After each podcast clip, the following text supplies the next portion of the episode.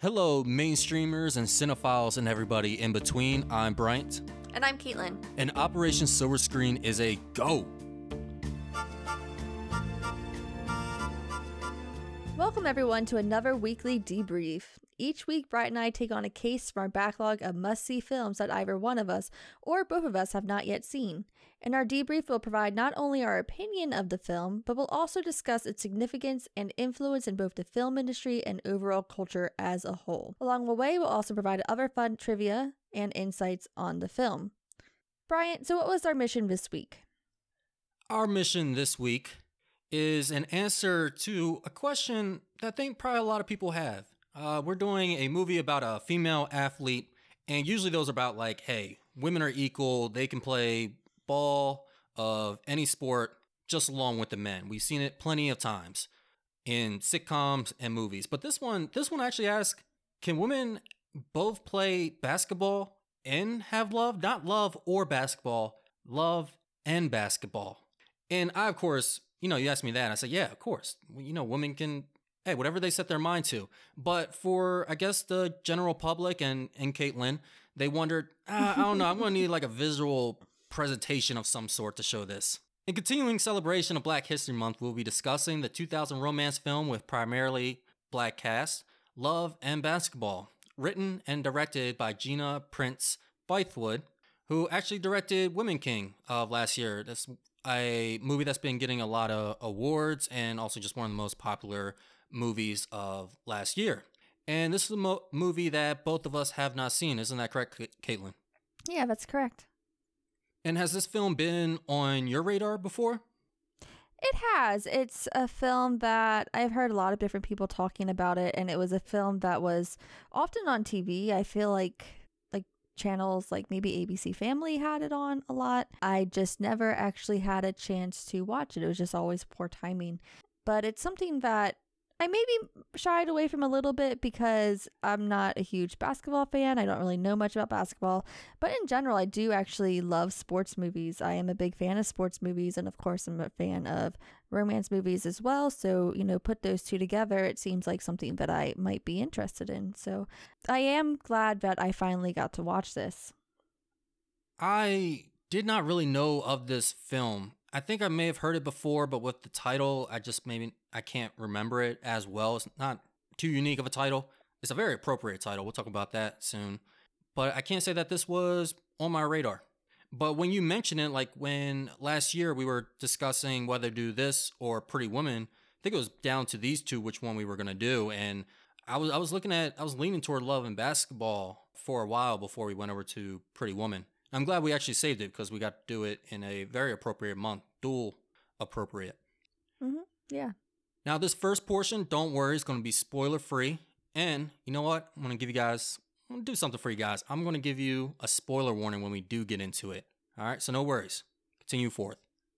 Now, this film, of course, with all the films we do, does have some accolade. And of course, there have been reviews of this film. Caitlin, what did you find? So this film received a standing ovation at Sundance at its premiere in front of a primarily white audience, having previously only previewed in front of black audiences. So it did get good acclaim. It opened with a quiet opening weekend. It only made about 8 million opening weekend, but it's one of those films that grew in popularity over time. In total it grossed 27.7 million worldwide and the budget was between 14 and 20 million. It's now considered a cult classic. Many people refer to it as such. Uh, it did win a couple awards, including Best Actress for Sanaa Lathan in the 2001 BET Awards and also at the NAACP Image Awards. And the director, Gina Prince Bythewood, won Best First Screenplay in the Independent Spirit Awards. Sorry, I was just trying to look for. I was curious about the DVD sales on this one, because I mean the box office isn't too huge. I mean it's a good it's a good turnaround, but it is a film that's just been you know rewatched and loved throughout the years, and they even they did a 20 uh, 20th anniversary for this film where they went back with the the cast and director and talked about the film again. Yeah, I would be interested to see the DVD sales and also just the viewing um, on television as well. I know we've talked about that with some other films that they kind of get a new life once they do go to TV. Something actually you don't see too much nowadays, of course, with streaming. Yeah, no, you don't. I mean, you, you do a little bit um, for something that hasn't been on streaming and suddenly it's just available there on Netflix and it might be popular for a bit. Um, but it's not the same as it was back when, you know, cable was a real big thing. Yes, and actually, uh, I'm not sure if you've ever seen a clip from Matt Damon, but he explains why certain movies don't get made anymore and he really broke it down and it, it comes down to a lot of because of dvd sales and there's no longer any dvd sales so you have to be there's more of a risk producing a film nowadays because before even if it bombed at a box office hey the dvd sales could pick up but now you don't have that anymore. Like i'm sure they get some money from streaming but maybe not as much as they used to with dvd sales yeah that's true that's a good point with this film, I found an IMDb score of 7.2. That's good. This had a 85% critic rating on Rotten Tomatoes with a 95% audience rating on Rotten Tomatoes. 95, really good, really good. And again, what I expected. Uh, as for awards, you mentioned the awards. It had a, a lot of other awards and nominations from channels, uh, BET Awards, MTV Awards, and Teen Choice Awards. I'm not sure where those are at nowadays. I'm not even sure if BET is even still a thing. Yeah, I'm not sure because I don't, I don't, I don't have cable. I just, I just stream. Yeah, but I would think like a streaming service would pick it up. But it could also be like we don't really need BET anymore. We have every like on streaming. I mean, you have categories and topics. I forget what year it was, but there's categories and topics now that you can just search for predominantly black casts, give something to the black culture, directed, written, created by a black artist.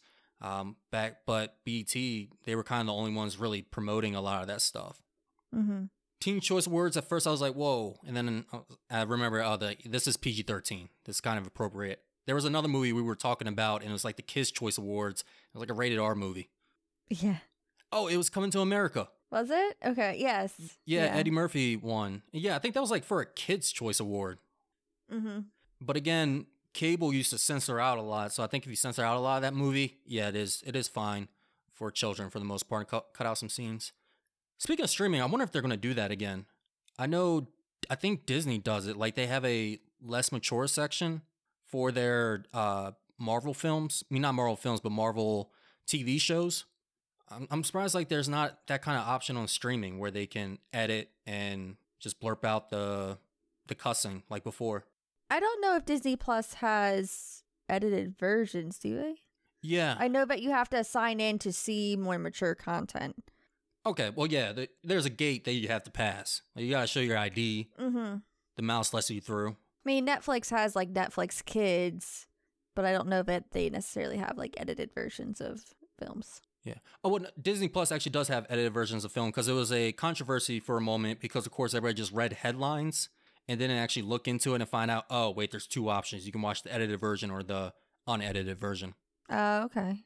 This also sparked a bidding war at Sundance. Like you said, they had a standing ovation for it. This bidding war started actually just with the script reading. They hadn't even uh, presented the film yet. Also, I wonder, like, when you said that it was a predominantly white audience, and everybody had a standing ovation. I wonder if it was like the movies where you just have that that one guy or girl finally stand up and start doing the slow ca- clap. Like it's a real tense moment, and they think, "Oh no, they don't like it." And you just hear that one person in the back just giving that clap, and everybody starts standing up. No, I think that actually is what happened because I was reading an interview. I think it was uh, Gina Prince Bythewood that said that she was afraid, but she was like, "Oh my gosh, they hate this movie. This is not for them." And then suddenly the applause started. So people all of a sudden start cheering. I think racism died at that point. yeah, okay.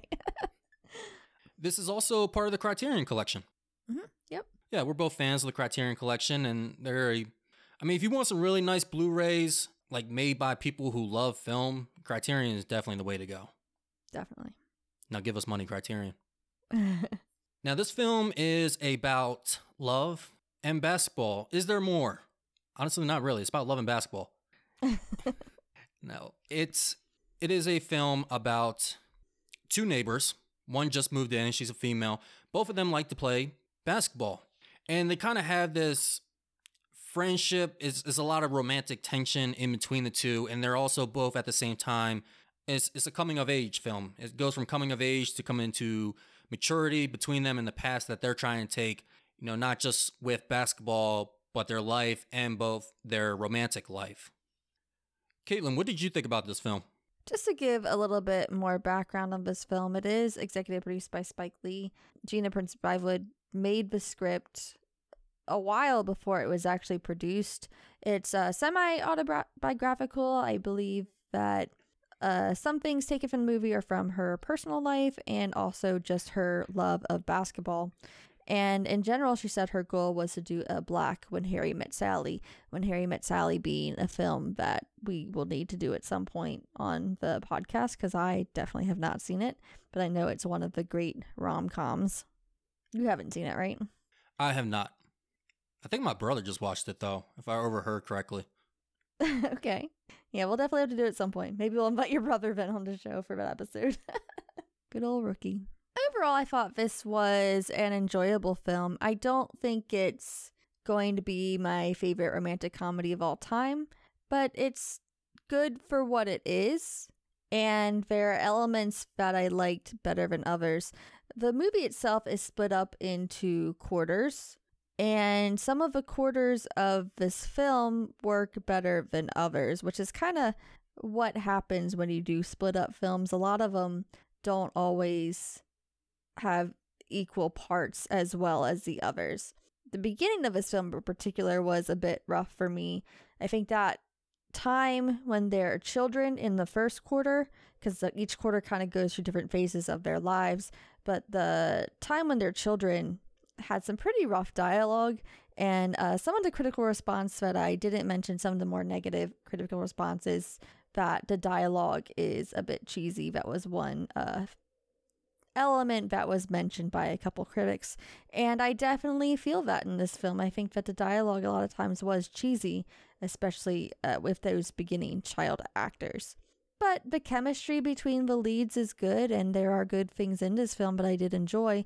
So overall, it was it was a, a decent film. The child actors in the beginning, yeah, it was a bit rough. It's always kind of, I don't know, I feel like it's a hit or miss with children or child actors in film. And we talked about it before. It's, it has to do a lot with the directors. I think they did all right for kids. It pro- it was the weaker portion of the movie. And yeah, I, I agree. Like the quarters, some were better than others.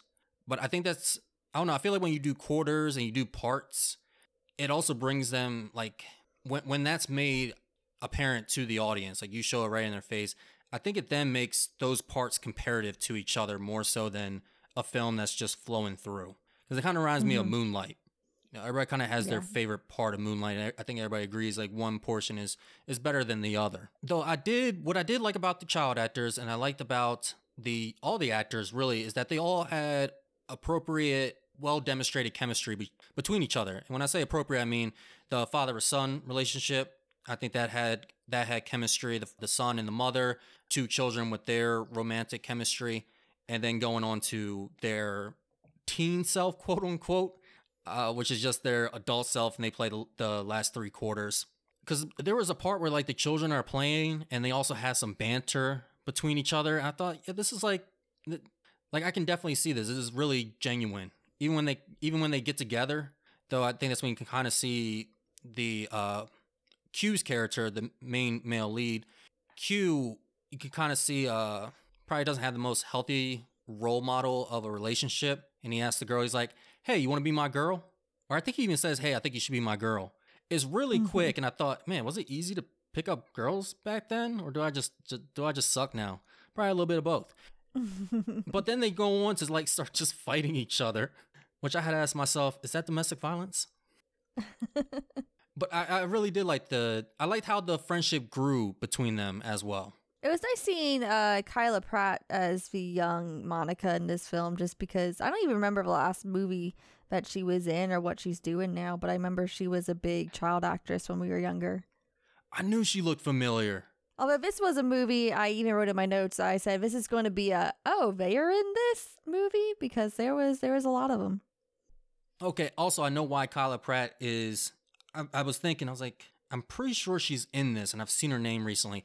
She's she does the voice for Penny, Penny Proud, and she's in the the reboot oh, series Yeah, that's right. Prouder and Louder. And actually, they just released a second season. I need to watch that. I I really like the first season. Mm, I need to finish the first season. But yeah, that's that's one of the things that she's big for. I didn't know she was uh back for the new series. Yep, yep, and still doing well. But who else is in this film? I know Regina Hall is in it. I think uh Gabrielle Union's there for a minute. Tyra Banks, uh, Alfre Woodard. Omar Epps being the the main male le- lead, with uh, Sanaa Lathan being the main actress, and then her mother. Um, Yeah, Alfre Woodard. I just mentioned her. Yep. But uh, and also uh, Dennis Haysbert, who is the Allstate guy. Although the two leads, Omar Epps and Sanaa Lathan, I I'm not familiar with them. They weren't. They are new actors to me, having watching this. I've seen a bit of one of their movies. Omar Epps, I know of. I just haven't seen a lot of his films. Oh, he's in Scream too. Yeah, yeah, but In he's got a beginning. quick Mhm. role. But that's probably all that I uh really know him from. But I'm thinking of. And uh, Regina Hall is actually in Scary Movie, which parodies that, and Mm-hmm. she plays Omar character's spoof's girlfriend. Gotcha. I think that's like three degrees or something. Something like that. Yeah. But as far as my my overall opinion with this, uh, I made the joke a couple times that this movie sticks to the title, and I, I like that. I think they I think they did a good balance when it came to the love and the basketball. There really wasn't much outside of that, and I think they had a good focus and they had a good back and forth with it. Nothing really got not. I wouldn't really be able to tell you which topic is the forefront. Would you agree? Mm, I think love slightly over basketball. For me, something I think I could have actually done a little bit more basketball. Even though I don't like basketball personally, I enjoy that underdog tale that a lot of sports movies have, and it's just kind of like inspirational fun. Uh, you really root for them to succeed, and it, it's fun. Uh, and so I could have used a little bit more of that because a lot of times when you're seeing these big games and big moments, it's not you don't get that same kind of impact because a lot of times they're switching back and forth between uh, the two characters to show where their mind's at on the relationship level and in their personal lives, and you're not really focusing on their mind on the game itself. Right, right. But I would say that the basketball, I'm not just talking about the games, I'm talking about the discussion of basketball and what they're focusing their lives in. Not just not just the games. So also bringing that table both the discussion of the basketball and actually seeing it done. I think it's the same with the love. It's the discussion of love and then actually seeing the love and that's where I saw that balance. But you said it's just a little bit over, so it's mostly balance. Yeah, I think that it's balanced in that I believe that both of these things are meaningful to both of these characters in a balanced way. I thought so. The writing, yes, the writing was weak, but not weak to the point that it bothered me. I just thought it could have been stronger. I mean, yeah, it was it was cheesy, but it wasn't the real cheese that we've seen. Like this was Mhm. like you know, this was some this was just some regular cheese. I, I think Just some regular cheese. just some regular cheese. Like to put it in comparison, all right, we got regular cheese, and then we when we really think about those cheesy romantic movies, I feel like those are like Kraft Singles. It's not even real cheese; it's artificial cheese. Like it's just, I don't know. I think that's a whole nother level below. Uh, what I also liked, um, because I think the directing and the writing, uh, I think the directing was done well, and the writing was done well for the most part. Uh, it was accompanied by great music. I actually really liked the soundtrack to this to this film. Yeah, I was not expecting what uh woman's work coming on. Not sure. I'm not familiar with the title. If you play the song, I this probably woman's know it. work. Oh my gosh. It was it happened like during their like I guess their their sex scene, I think is when it played. But I was not expecting it. It didn't really fit to me just because of other instances in which I've heard that song, but I was I was not expecting it to come on. I could have used a little bit more of some things, and I was not totally sold on the romance at the end. Omar Epps' character Q, he still had some problems that I that I don't think were maybe fully developed and resolved. It definitely I don't feel like they were all resolved. I think he he owed an apology for some things, and I don't think we ever got that resolution. But other than that, I found this to be a nice light watch. Yeah, it was a nice light watch, and I appreciated the chemistry between the two characters. The actors were actually dating prior to production.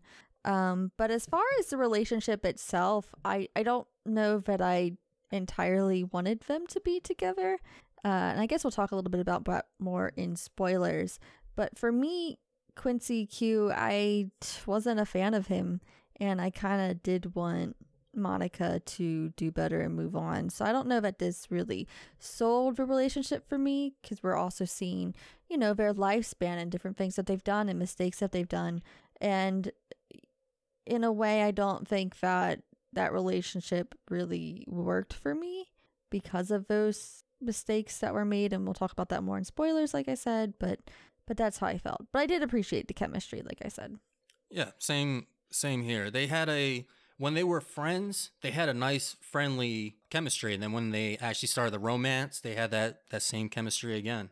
Mm-hmm. Or an, an increased chemistry between them. Yeah. I would say one thing I do like about Omar Epps' character, the mistakes that he made, is that it was not hinted at, but they had a good portrayal of like how an unhealthy home, like an unhealthy parent relationship, can lead to a child having unhealthy uh, relationship habits. Like even when he starts dating her in the beginning, he said, "Hey, you got to ride on my bike now." Like he was telling his girl what to do, and they were what ten, I think. Mm-hmm. And I, I do like that. So the, the father does he does make some mistakes, and they have some arguments there. I do like that they didn't go into the domestic violence territory. I thought they were going to go there for a second. They don't. I appreciate that. I don't think that's always necessary, but just kind of looking at his parents' relationship, you you see the how it how it leads to his personality and how he goes about things. And I think the same can be said about Lathan's uh, character as well. Mm-hmm. Uh, Monica, Oh, definitely. yeah, she doesn't have these same issues. Her parents have like some issues. They're pro- they have a better relationship than Omar's parents, but it, it they still have issues, and then that's you can see that being portrayed in her character as well. So I think the writing did a good job on that. I think that's what kind of increases it for me to being in a in a well territory. Yeah, I agree. I definitely agree with that. And just seeing her parents and how that influenced her personality was was cool to see. And you mentioned the basketball. You wish you had seen more of the games. Now, what you did get to see, what did you think of them? But the games itself, like I said, I, I really couldn't focus on the games at all. And it wasn't that I really wanted to see more of the games, just more basketball in general, more of that like triumph instead of it always being switching back to relationship because I feel like they were so interconnected that like you couldn't I mean it was done purposefully, but you couldn't really feel for her successes without equating it back to their relationship. Okay, I see that. I don't think I feel as strongly as you do. Not even strongly. I, I don't think I fully see it, but I can. I can. I see where you're going. Mm-hmm. I mean, it's not something I feel super strongly about. Like, it's not a make or break for a film for me. It's just something that personally I just would have liked to see a little bit more. Yeah, that's why I switched up the word strongly. I was like, wait, hold up. It's Yeah. not like she's trying to die on this hill. I, I, I really like the basketball shots. What what I liked is that there were a lot of cuts and scenes that they had that made me wonder, like, what did they not use? Because there's so much of this. Like, I felt like they probably recorded a whole game and then gave it to the editor and they made something with it. They also had a cool POV shot in one of the games where you kind of you're you're in her head literally and you you hear her thoughts as she's trying to focus. I like how the Mhm. I like the portrayal that it wasn't too much that it was kind of like I said I think it was balanced. I like how it wasn't when we think about boxing movies it's all leading up to that championship. We get multiple championships in this movie. And if you think about it because kind of the way the movie plays out, there could be a reason writing wise as to why they don't focus as hard on the championships. We'll talk about that in spoilers. mm-hmm. But every everything else, even like you see the training, you see different kind of shots, you see different maneuvers. It's not all the glamorous shots that are being made, even though they have two to the buzzer moments, which I'm like, do we have to do this every time? In sports movies, always down to the buzzer, Mm-hmm. always down to the final round. I just want to see somebody get knocked out right from the get go, and just somebody just blow out another team. You also mentioned the sex, and I wanted to talk about that because we're talking about a PG 13 movie. So, course, she's covered up during the whole thing. And I've, I've gotten to the point, I don't know when it started, but like, I don't know, probably when I turned into an adult, that sex scenes, they started sometimes seeming unnecessary. I think we talked about it in Do the Right Thing. I didn't see the need for that sex scene there, especially when I found out like how it was how it was done. Mm-hmm. And I think that's because you lose a certain art to it and the passion of it and and the meaning. I think some films they just kind of use it to make it like a hot and steamy, again glamorous moment. Mm-hmm. You know, or you know, give give it a little bit of eye candy out there. We talked about on the worst person in the world as well when it comes to the to the male gaze during these type of moments. But what I I actually dug the sex scene in here because it felt very realistic. Maybe a little bit um a little bit more experienced than you would think 17 year old or 18 year olds to be. But what I liked about it is that for one, one thing that you don't see in a lot of sex scenes is somebody reaching for a condom. Yes, I wrote in my notes, oh, safe sex! Exclamation point. and again, you have a PG 13 movie. So you have a movie that's being, you know, not only appropriate, but being advertised to children of 14 or above. But honestly, when you have PG 13 movies, man, it's like 10 year olds go and watch them as well. So it was cool to see him get the condom. I felt like that was a a, good message to to teens out there or to pretty much anybody out there to practice safe sex. You know, we kind of talked about, you know, making sure to take your medication and a beautiful mind. I think that's a nice little touch again by, you know, whoever's creative decision it was. I agree, especially since they're so young and like this movie is so focused on, you know, their goals in life. This is of course something that they would be doing because obviously they don't want a pregnancy at this point because they have their goals in mind and they're going to work towards them. And so that's kind of part of it. So I thought that was a good inclusion. And consent as well. Uh, mm-hmm. Uh, there, there's a moment when he asks her if if he should stop. He's like, "Hey, should I stop?" And she says, "No, keep going." And so they have a nice, they have consent, they have safe sex. I it's a real positive image and that should be that should be respected. I feel like there was another movie recently we watched with safe sex, but I can't remember what it was. No, I can't think of what it was either. I and one more thing about that, I like how him getting I think what a lot of people worry about getting the condom is that it's going to break the whole mood. But no, that music didn't stop. That music kept going.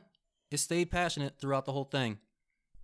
I think also a little part of it was also alluding to I mean, I guess in a more negative way, what his mom has been teaching him this whole time that women will trap him. So I think while it was also all of that that we said before, there also was this kind of thematic moment too where it's like he's cognizant that he doesn't want this situation. And it kind of, for me, it also showed his relationship with women too in a negative way as well, even though, of course, it still used safe sex, but it it worked thematically. And I mean, dang, we're talking about a lot of a sex scene in a PG thirteen movie. It also you can see a positive spin on it later because his father reveals to him that he was young when he got his mom pregnant. So it can be seen as well as him making better decisions than his father. And that's something mm-hmm. that comes into theme later is like is he going to end up as the same man as his father or is he going to be better than his father? Not just both not just in again not just both in basketball or alone in basketball but in love as well. Yeah so you gotta commend the writing on that. Yeah uh, writing and directing which are the same person so you know just a yeah. double pat on the back. You get one shoulder i get one shoulder. Last thing that i want to talk about with this film is the lighting of black people. There really isn't a film that is going to bring this back into topic, and it seems like we have some room in this episode to talk about it. And actually, I saw Boyz n the Hood just the other day. They were they had a theater screening, so I went in earlier before our next episode recording, and I noticed the lighting in there as well. There were some good, and then there were some some bad. And it's interesting with film, people don't really take an account of how important it is to light black people, like the difference in lighting both black people and white people. And it's funny too, I watched Dolomite is My Name, again, preparing for episodes in the future this month. And uh, Spike Lee's character actually explained it the best. He said, Hey, you got to make sure with the principle of photography, they know how to light both black people white people. Eddie Murphy character at, like, what's the difference? You just put up the camera and just shoot. He says, well, black people absorb light, white people reflect light. And it's, it's with all skin tones. You have to have different lighting. But of course, you know, when filming started, it was with primarily white people. So there wasn't really an established way to light black people. And Caitlin, you haven't made films before. Is it more difficult to film people of a darker color? I mean, granted, I am not a cinematographer, uh, but something that, you know, the films that I'm on and something that is really important to me is that, you know, you that's something you have to know how to do if you want to be considered a good cinematographer.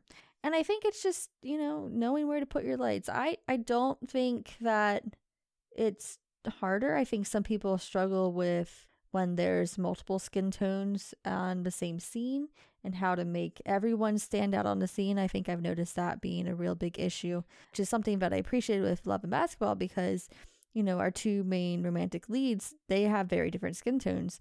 I mean, they're obviously both black, but she is definitely more light skinned and he's more dark skinned, but you can still, you know, see their facial expressions and and have that good lighting. But uh, I mean, at the end of the day, it's it's not so different in that you know you have your subject you have your basic uh, natural fill light you need to learn how to add additional lights to, to make them stand out make them stand out from the background to enhance their features um, i know it's good to know undertones and see what color lights are going to best um, work with them and work with your scene and that's something that is kind of true for for lighting anyone, really. So it is unfortunate that eh, people aren't willing to put in the extra work uh, to light someone of color just because they're not used to doing so. And I think that that's a shame. Yeah, definitely. It shouldn't be. It should be. It should come with the same difficulty as lighting anybody else. But there was just so much history and techniques focusing on one. But it actually it came up in conversation um, and has uh, been continuing conversation. But when the first thing when I looked in lighting black people into Google, a certain show came into place, and somebody's probably thinking, "Oh, well, was it like a show in like the '70s, the '80s?" Now, this article was written in 2017. Was it Insecure? Yep, Insecure. Mm-hmm. Oh, so you're familiar? Yeah. Yeah, because I remember when it came out, there were lots of articles about just how well they were doing it and the way that their lighting was. Granted, it has a little bit, some scenes have a little bit more artistic lighting than what we are seeing here in Love and Basketball, but it it is a, a really well lit show and it, and it looks very nice. Yes, and that's the other thing too is it's not just about getting it correct, but now that we have got it to where it's done appropriately, people are seeing now how to take the artistic advantage to it. And you mentioned, of course, a lot of it comes to lighting and positioning. Something I was reading on is uh, moisturing as well. Uh, mm-hmm. Uh, just keeping keeping the the actors well moisturized to kind of give them more of a bounce to the light. But other people have given it thought to when it comes to setting backgrounds, uh, setting backgrounds to give more depth to a person or to make a person stand out. I was reading how in the movie Sorry to Bother You, they were using a black person's skin to their advantage by showing a reflection on it with, uh, I think it was like a card or something. And they were using that to their artistic ability. You also have to think about black and white films. Spike Lee d- directed a black and white film, and he had to go in at how to properly film uh, black people in black and white movies so that you can actually tell that there's a difference there. Mm-hmm. Uh, one way I would say to really think about it too is think about it by dressing. You know, when you're dressing yourself, when you look into like actually how to pull off colors, it does come down to skin tone as well. Certain colors work better for certain skin tones. I did mm-hmm. research on this when I had to wear, you know, like real uh, business professional attire. I was looking at at yellow, like the color yellow, like what skin does it really look good on? And one of the interesting things I read it said that if you're the skin color of like The Rock, of Dwayne Johnson, pretty much mm. every color is going to work on you. But as you start to, you know, mm. go up and down, certain colors aren't aren't going to work for you as best. Now you have to you have to complement it. Just like I mean, women have been doing it all these years. They women of different skin colors will use different makeup. Yeah, and there's also just like, are you in autumn, a spring, a winter, a summer? Like, what's your color temperature that works for you? I think I'm an autumn. I think I'm a spring. I have no idea. I'm just guessing. I was born in spring, so it makes sense. and I can pull off yellow. So I think spring could work. But but even like with I mean kind of diverging a little bit, even with the makeup industry, it was interesting growing up that so much of makeup was catered towards cool toned and pink toned people. Uh, so for me, like trying to find a warm toned foundation that worked for me back in the day when I was younger was so difficult. And you know, it's completely changed now, and we are getting makeup that's more suited for more varieties of skin tones. Of course, now everyone wants to be warm toned, right? Because that's the Kardashian tan. So there's a lot more options now, but but even like the depths of shades it's it's just so much much better now and so when you think about uh film makeup as well i'm sure that also is a, a huge factor But just something I thought was interesting, something I noticed in this movie because there were some times that people, black people, were different skin tones, and there were also people that I knew. I was like, he's not this dark. Like, I was like, this individual is lighter than me. Why does he look like as dark as my father? in love and basketball Yeah, in Love and basketball. mm. And we'll talk. Um, well, Boyz n the Hood. They actually, I found out that the director he made a technique to help out with exterior night scenes for black people uh, as well to light them properly. But in his movie, I saw sometimes I was like, wait, this brother just changed skin colors again. Uh, last one I would say is Nope. Nope also uh, did some interesting things. I was trying to find it before the episode, I couldn't. But I know that like during all their night scenes, actually filmed it in the daytime, and I think that was to also help with um, you know, bringing out their characters as well. mm-hmm. Are you ready to talk about the influence this movie had? sure Are you? i don't have much for influence Oh, okay. yeah Okay. Well, uh, go ahead and start. You know, just in case I, that way I don't steal any of yours. Okay. There are uh, references a lot to the title Love and Basketball. There's a couple television episodes that have the title Love and Basketball, including episodes from iZombie and Even Stevens. And while I couldn't find too much direct influences, it's it's obvious that this had an influence on romantic comedies and with with black leads in both roles because this is something that we don't see too too often. Uh, there was a, a bit of a streak for black romantic comedies uh, around that time. There was Love Jones in 1997, The Best Man in 1999, and Brown Sugar in 2002. Uh, more recently, there's Entergalactic is one that was on Netflix. It's an animation, but it is a romantic movie with two black leads. And this is just not something that we see too often in popular movies and movies that are directed to uh, a larger audience. I think even still today, I think a lot of the times that we see a lot of movies still where even if w- one character is a person of color, it tends to be an interracial relationship with one of the people being white. So, still just this coming out. While we had a lot of films with a variety of people of color, it's still not as common to have two black leads in a romantic comedy together. There was one that came out last year, two years ago on Valentine's Day. It was with Lakeith Stanfield. Mm. I, I heard like very all right things about it. Yeah, that's the thing is like I feel like even when we do get some, they're not usually critically acclaimed. The one that's really been successful with it has been Tyler Perry. I don't want to talk too much about Tyler Perry right now because I'm, I'm saving him for another episode, for our next episode. So don't don't don't come out yet, Tyler Perry. Just just stay there. Put the wig on later. I know there was also like South Side of You, which I think was the Obamas, right? Yes. Um, there was also Malcolm and Marie lately. I don't think that's a comedy, but I don't think I've heard too good of things. Not too many people were talking about it. No. So like to have a movie like this that people are actually talking about and getting that critically acclaim, it's it's it's good and I hope that we continue to get those. And I would say it's not even so much romantic comedies. We're still progressing to have just black leads being being in front without it having anything to do with their race, just being in any type of genre. Mm-hmm. But it's been progressing. You know, like yeah, they may person in there, whether it's a spouse, best friend. It's getting better. Uh, influence that I saw is that when Gina went out to make this film, when she was writing this film, like you said, it was autobiographical. She herself was a female athlete. She liked to play basketball, but she felt that there was this stereotype when it came to female athletes.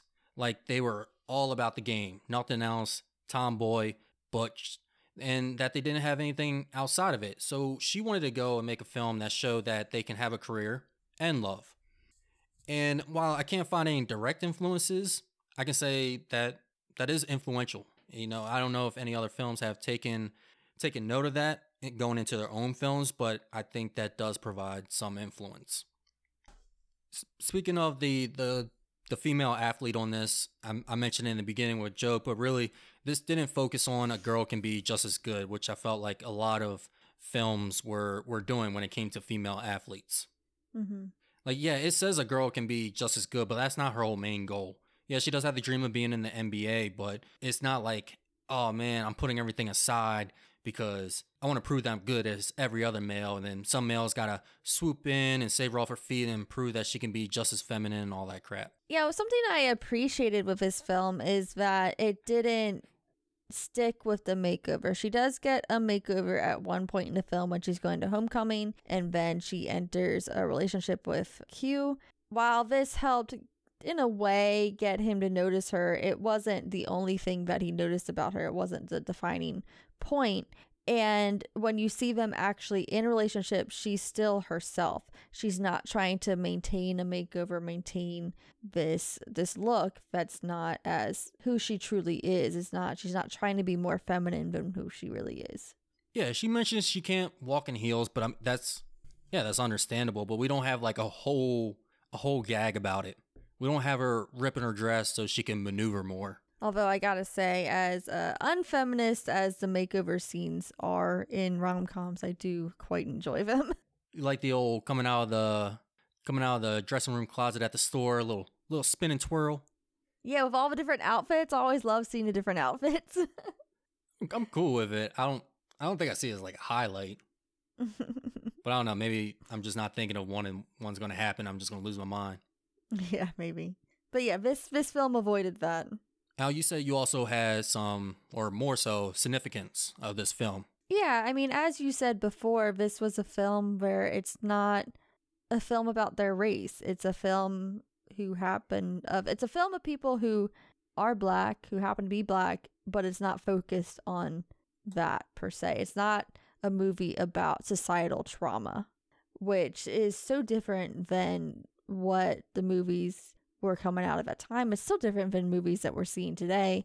Uh, I mean, this was a film that showed upper middle class nuclear families, and a lot of films at that time, you just only saw black people as people with economic hardship, with racial trauma, and the fact that this was something lighthearted was really nice to see. Especially with something, again, that's being advertised towards teenagers, towards kids.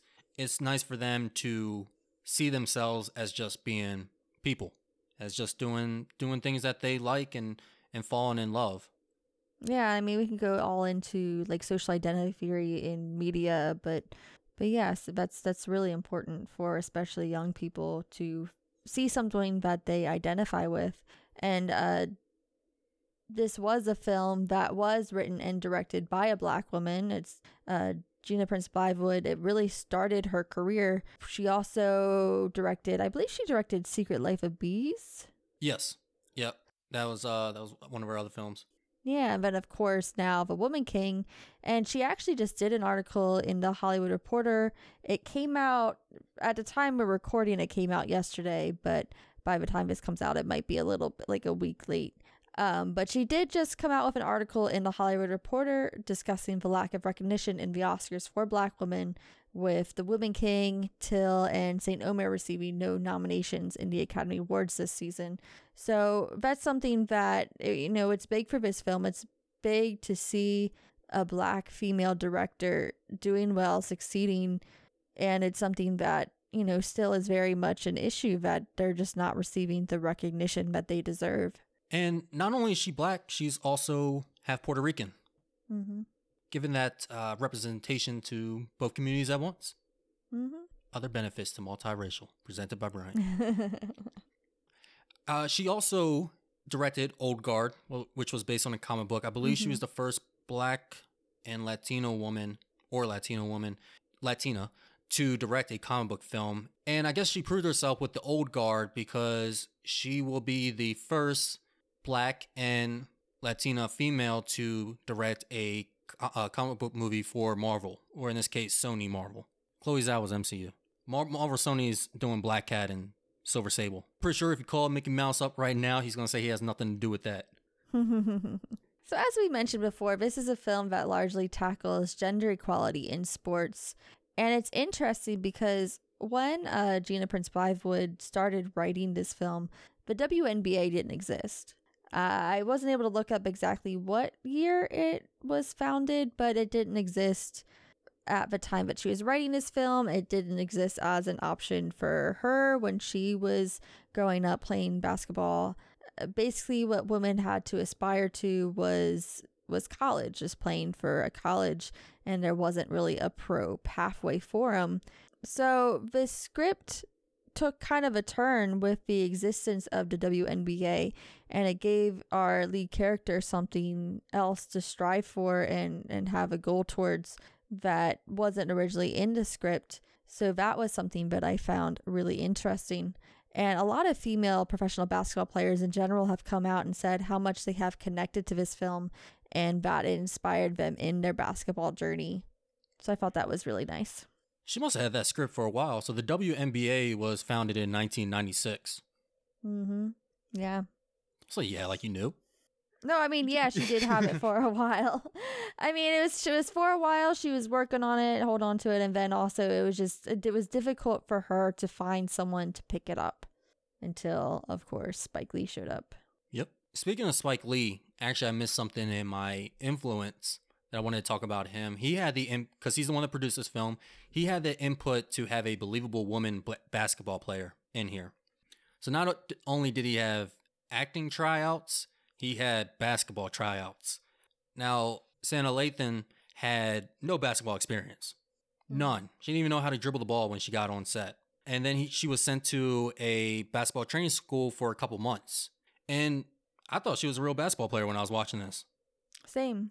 She did good. And apparently, uh, when it was coming down to choose an actress, it was between her and another, uh, another potential person to play Monica, who was more of a basketball player than she was an actress. So while uh, Sanaa Lathan was, you know, doing this basketball camp, the other person was doing acting camp. And at the end of the day, you know, the director had to to look back and say, we can fake the basketball scenes, but we can't fake the close ups. So you have to go with the better actor.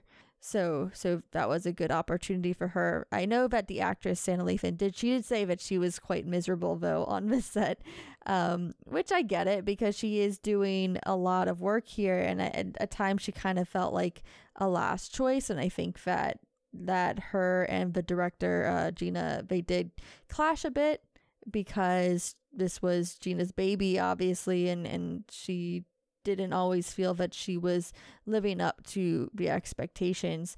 But in the 20th anniversary interview that they had you know they said that they're able to look back fondly on it and laugh about it so that's good. Oh, that kind of goes into the influence about combating the stereotypes of female athletes while giving them representation. And this is where the, wep- the representation comes in is that she doesn't look just like an actress. She's not she's not thin, she's not made up or anything. She's not like this. I mean, she's she's still gorgeous, but she's not like the over the top Hollywood. mm-hmm. And she also has muscle definition. Like she looks like an actual athlete. And they're not hiding those muscles. Oh her arms were nice Her core was nice. mm-hmm. Where were we? Ah, movie. Wait, I, li- I like that because I feel like a lot of times, I think more so in action movies, you have a kind of have a, a tiny female. I mean, yeah, this is not all about muscle mass to, to kill a bunch of people or like to f- engage in combat. But you would Mhm. think that somebody doing that for a good amount of time would have some kind of definition to them. yeah not be all dainty Yeah, I feel like they just pick them up and throw them off a roof.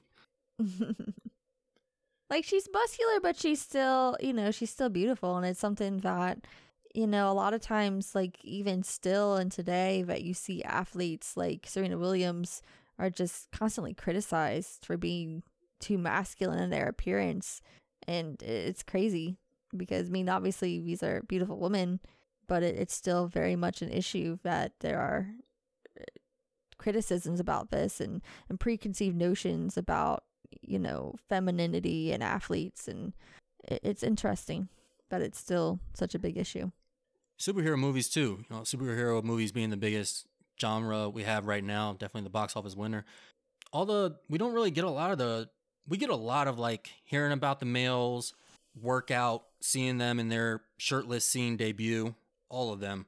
No, I think Chris Pratt was probably like the biggest one. Mm-hmm.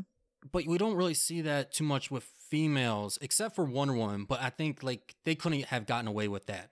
And even then, everybody was like kind of criticizing how how kind of thin she was. Though I mean, mm-hmm. as as far as I know, you know, Gal Gadot was in the actual army, like she knows what she's doing. But when you think about other female superheroes, I mean, look at Black Widow. You would I mean, you actually really don't even get to see their arms too often. They're usually covered up in long sleeves, some real tight outfit. You never, you never actually get to see that genuine definition. Yeah, I remember when uh She-Hulk came out, there was kind of a bogus article, if you ask me, that was just talking about like, well, you wanting She-Hulk to have muscles is you not being feminist and deciding what a woman's body should look like. And I'm like, no, I mean, like, you had an opportunity to show off a different type of body that, you know, many women do have and is attainable and is a part of his character, and you decided not to. Like, don't try to shift it so that you're blaming everyone else and trying to make everyone else look bad for wanting this. Yeah, I feel like that's somebody that just had their moment finally of like being able to be on the side of feminists, or at least they thought mm-hmm. they did. Yeah. Like, who's with no. me? Anybody? And no, no one. Everybody's going. Yeah, it failed miserably. I'm here for it though. Can we get a hashtag started?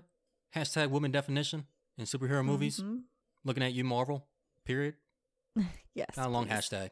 Now, who would you recommend this movie to? I'd recommend this to a general audience. I think that this is a light, enjoyable film that anyone can really appreciate. I'd recommend this to a general audience, and then I would say cinephiles that are looking for a certain movie. We talked about this before where no, it's not just about always having to see like the best of the best or seeing like technical achievements. And the reason that we watch this is because it has good black representation. So I'll recommend this to cinephiles. You know, they just seen a lot of movies, especially cinephiles that probably seen a lot of like the, the the black struggle movies or the struggles of any any race. And they want a good representation of a black film. This is one I would recommend. You know, mm-hmm. we have just just with any other race too. I was I would say the same if we have a movie that is a good represent representation for the Latinx community. Hey, that that's a movie that there there are sometimes that I want to see representation of another race of another nationality. Sometimes, just sometimes. well, I mean. I, I can't say all the time. There's not, you know, sometimes you want a horror movie. Yeah, it's always sometimes. There's so many movies that I can only make sometimes for every one of them. Sometimes I want to see a horror movie. Sometimes I want to see good representation about another race.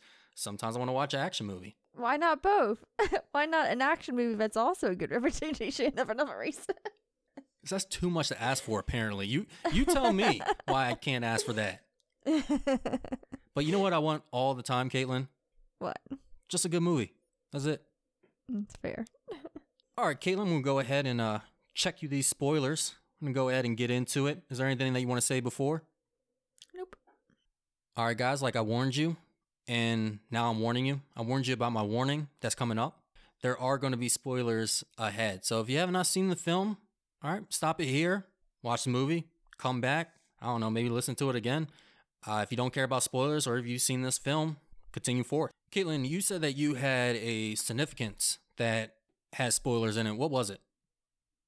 Uh, well, so I talked about how the script changed uh, with the eh, WNBA being in existence when this movie was in production. So prior, it just ended with the the scene on the blacktop where our characters get together. But then, but uh, Gina Prince Bythewood, she added this ending with our lead character Monica now in the WNBA. And so she had that as her, you know, successful moment. And that was something that wouldn't have been possible prior to to when this uh script was written. Yeah, and I did I mean the endings it's not like a grand finale, but it wraps up Mhm. well for what it set up. Yeah.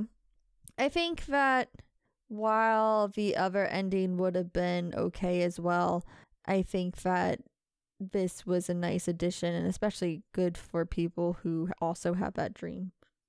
And I like that she was still playing basketball and Omar Epps was on the sideline with the child. I think we Mhm. see movies a lot and TV shows where the female has to accept, not accept, or like she comes to realization that what she really wants in life is to have a family, to bear kids. And then she's the one seeing sit on the sideline. Yeah. So I think that was also important, just that gender reversal. I guess I'll be enforcing maybe mis- mis- misogyny or patriarchy. Down with just- them both. That's what I say. Are you just like throwing out keywords right now? I don't know, like gentrification, genderfication. I don't even. I don't. Not The sure I follow laws. you anymore. Women's suffrage. I I vote for it. Glass ceiling. Now you mentioned that some quarters were better than the others. What quarters did you? Well, you said the beginning quarters. Was what was the other quarter that you didn't find as interesting? Uh, I liked the high school and the college quarter the best. I think that the beginning and the end lacked a little bit for me. The beginning was just the dialogue. I just think that the dialogue was really cheesy and it did get better as it went on. It wasn't perfect dialogue. I think that this script is uh, well written in other ways, but I do think that dialogue was something that lacked a little bit. But as far as the final arc, I just feel like that's my own personal biases because of how I felt about this relationship. The reasons for why this relationship failed to begin with uh, when they broke up in college, I think that it was something that I would have been okay if they had just parted ways. Uh, I don't know, but I really was rooting for this relationship. I really did not like Q. Uh, at the reason for why this relationship derailed is because Q finds out that his father has been cheating on his mother and may have possibly gotten another woman pregnant. And he's dealing with this emotional issue. He's having a really hard time struggling with it. And he's trying to open up to Monica, and she has to leave him because of her view for basketball.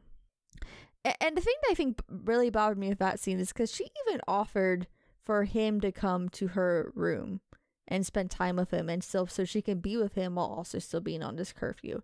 And, and he acts like she didn't put out that olive branch.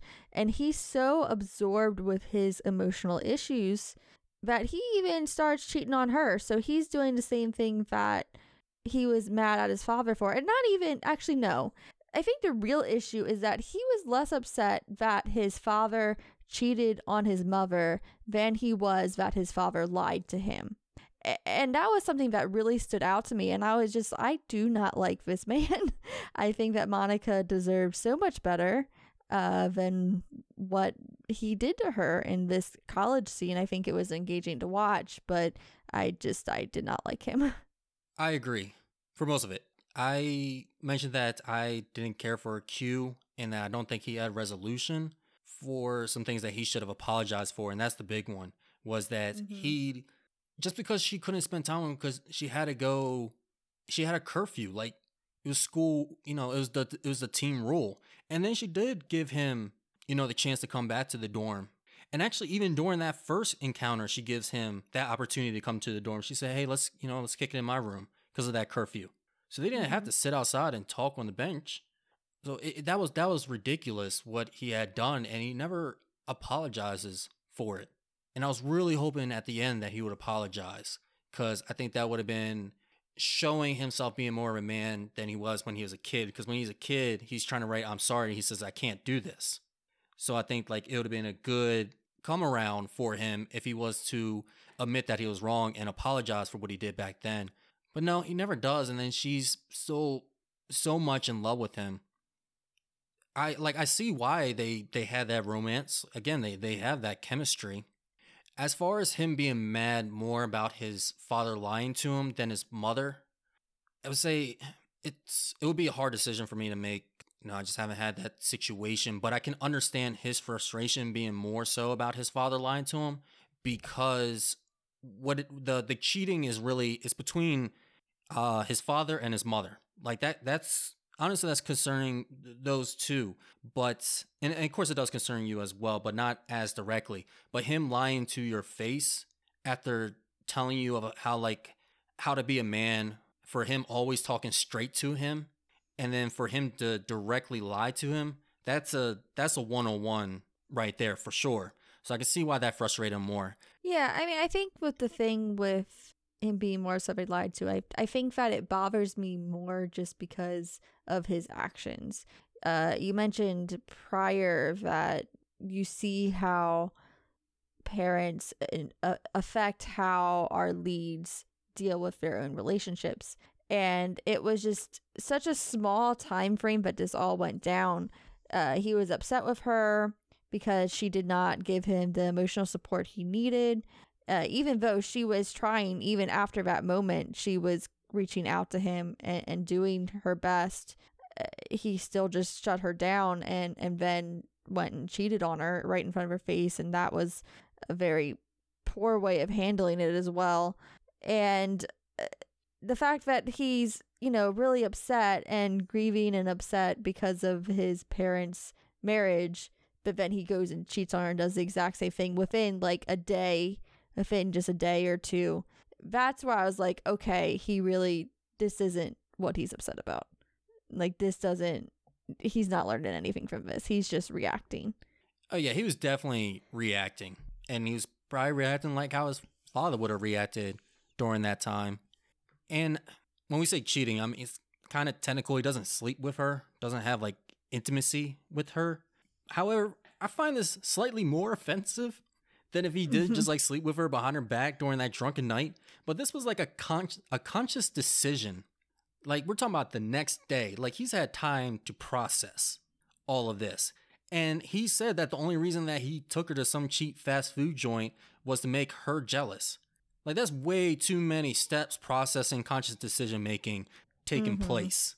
And for you never to apologize about that. And then the mother talks about how she would have liked for him to um or for her monica monica's mother says you know you, you're not as prissy as me you should fight and i wonder if they're saying that she should have fought more back then because i don't think so and mm maybe i'm a pacifist in relationships but i don't fully agree with the whole you gotta fight for romance busting through the church um d- doing what you gotta do to stop somebody else relationship probably because i don't believe in like the whole soulmate thing like, it, hey, the situation's messed up.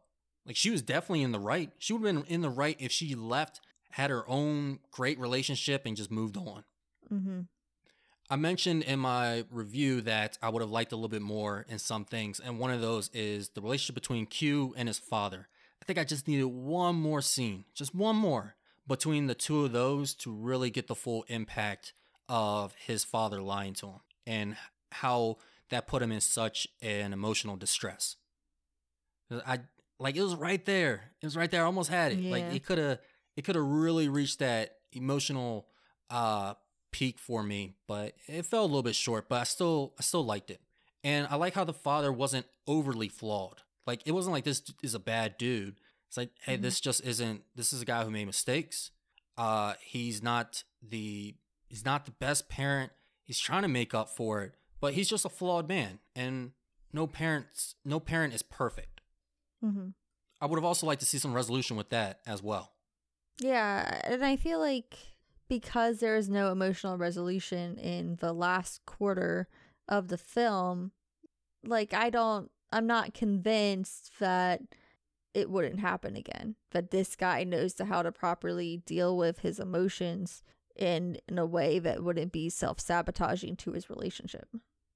Yeah, I feel like I mean, I'm not saying always forgive those that cause trauma to you. But I think that him having an emotional resolution and being able to forgive his father would help him come to some some kind of res- again resolution. Keep saying it, resolution within himself, and be able to then uh then speak that to Monica, like, hey, this is what I recognize what I did wrong.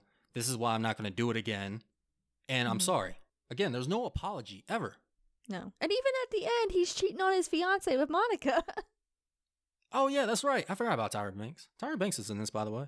yeah, because she just showed up and I was like, Tyra Banks? I saw the name and Yeah. completely forgot about it until she showed back up. Until Mhm. she showed up in the movie. It's like, oh, it's Tyra Banks. Yeah. Uh, last thing about that, what I think may have happened, and I can I can definitely see it. So the climactic romance scene, like the climactic them getting back together, which is done over a basketball game. I thought that was I thought that was clever. I thought that was a great moment. I think it had that romantic tension. Will they or won't they? But in a physical uh, in a physical game.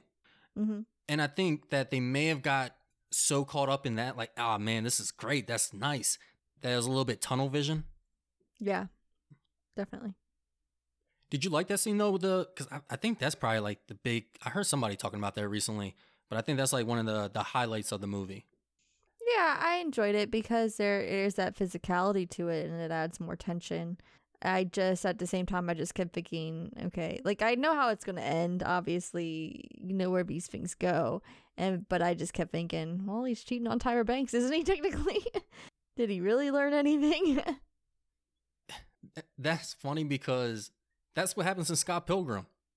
The first time he goes through the final level, uh, he says like, "No, I wasn't cheating on you. I was cheating on her with you."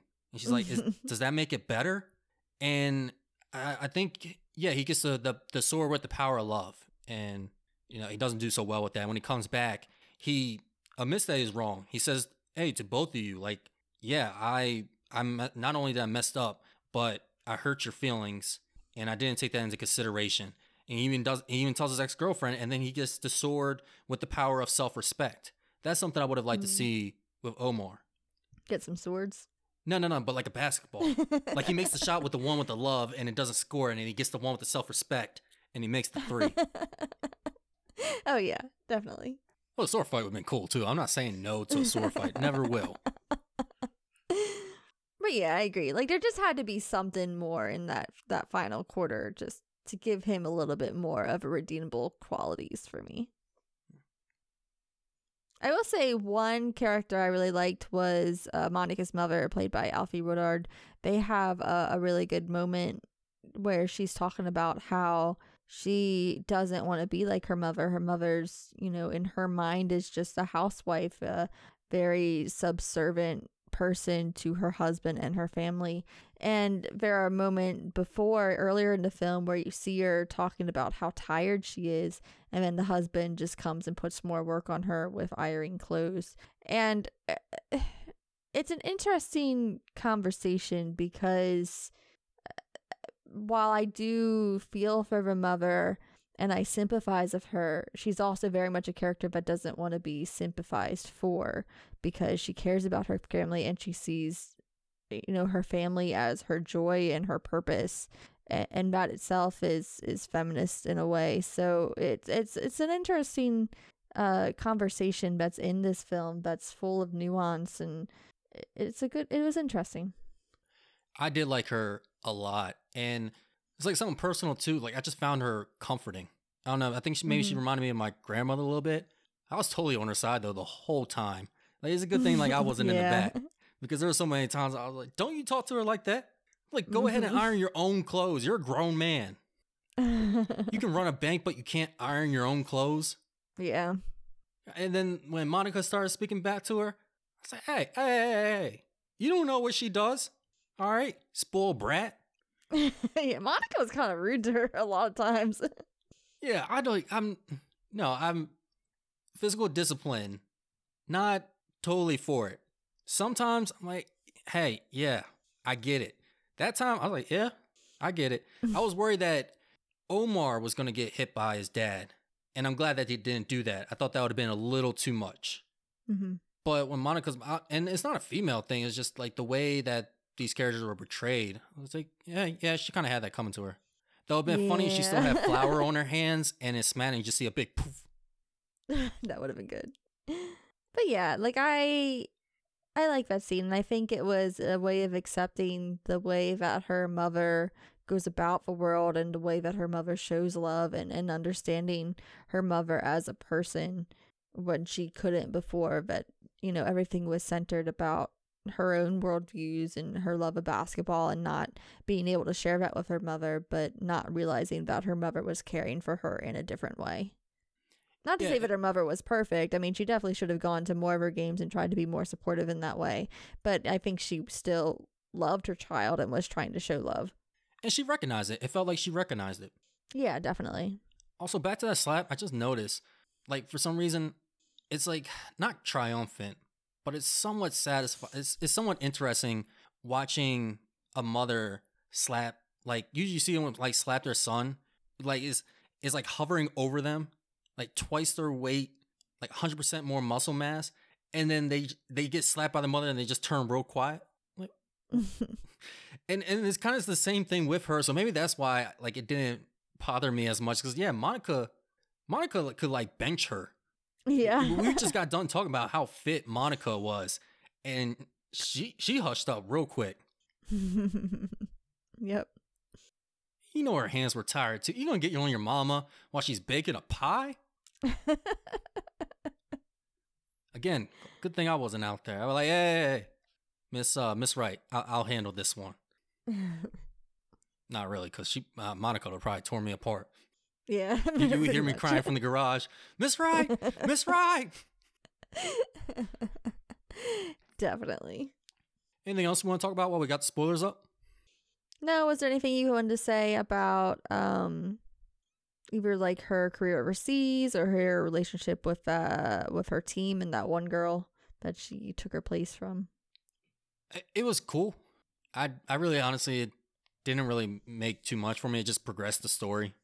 Okay. All right. I don't have anything special to say about it either. So Yeah. make sure There were there were some parts that just I don't know. We were just progressing the story. I didn't really. I mean, when we started getting to, I mean, the final quarter, that's the time that I was more interested in the other things. With the, I was more interested in the parents and how they were proceeding after what they had hoped and dreamed for. Yeah.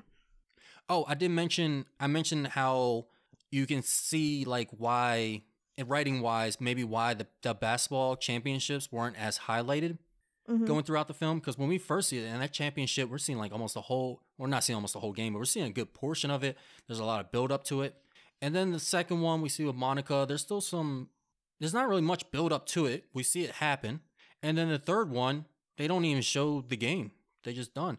And that could show like how she is kind of falling out of her her love for basketball. Mm-hmm. Yeah. She was checked out.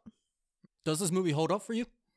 I think that a lot of the elements and the significance we talked about make this hold up.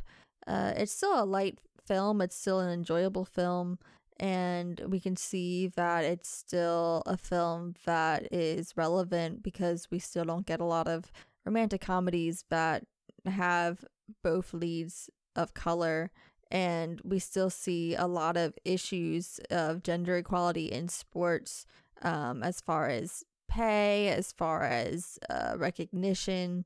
So I think that all of that conversation and those points that we talked about in significance, I think that they they really do hold up. It makes this film hold up.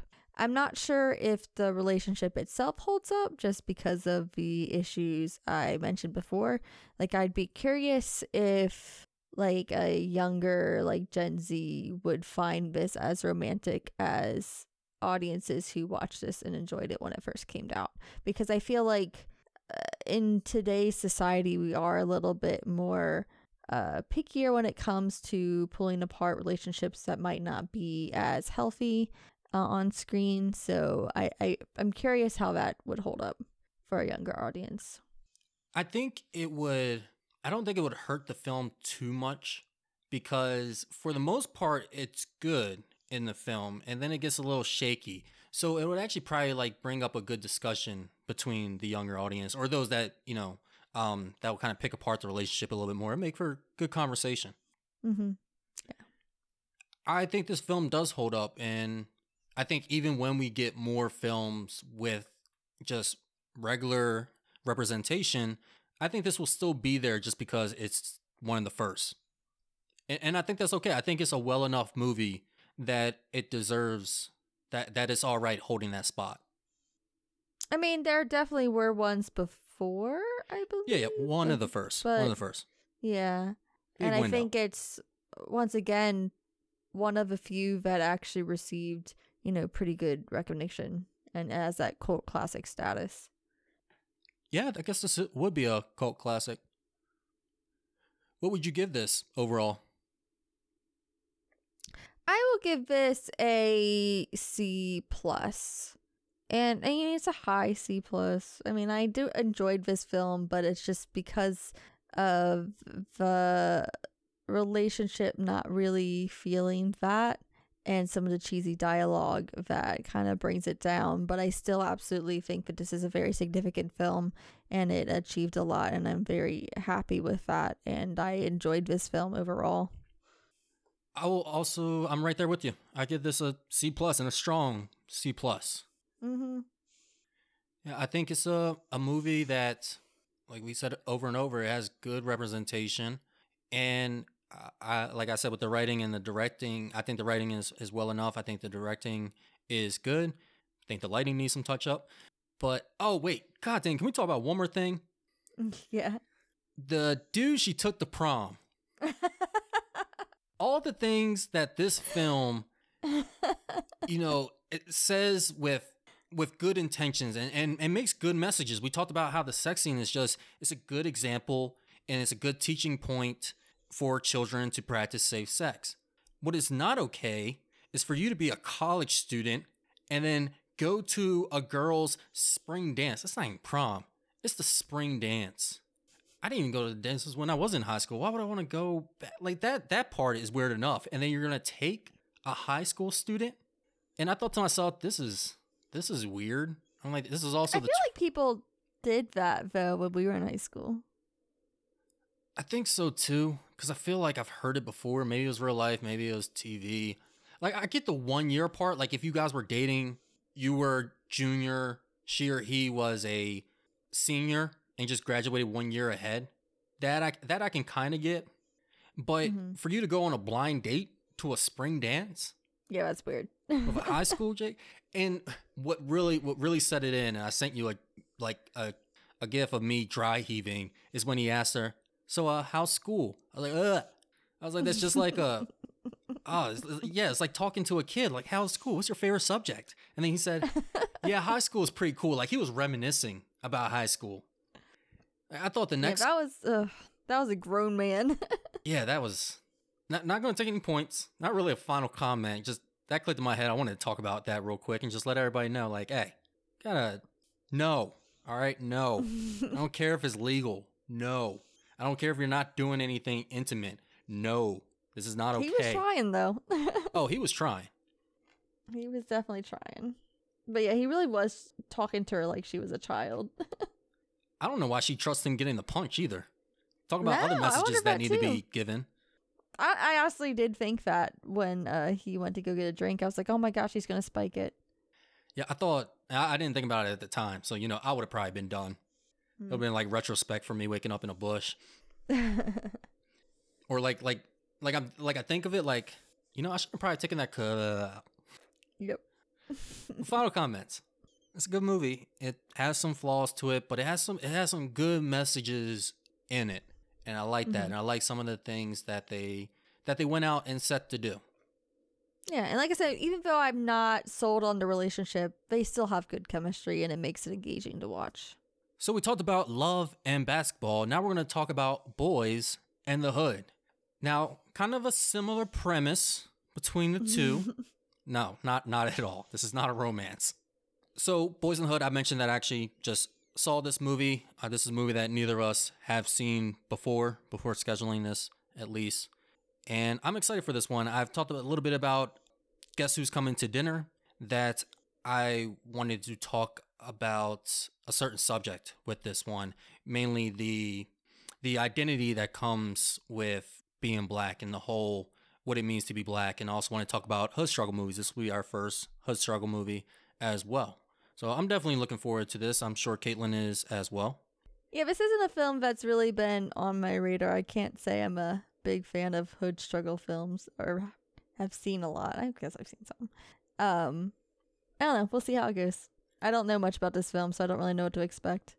Actually, I've been looking forward to this film. It's like recent years. I was like, man, I really want to watch Boyz n the Hood, and well, time just passes by quick, especially when you're when you have a movie on your list.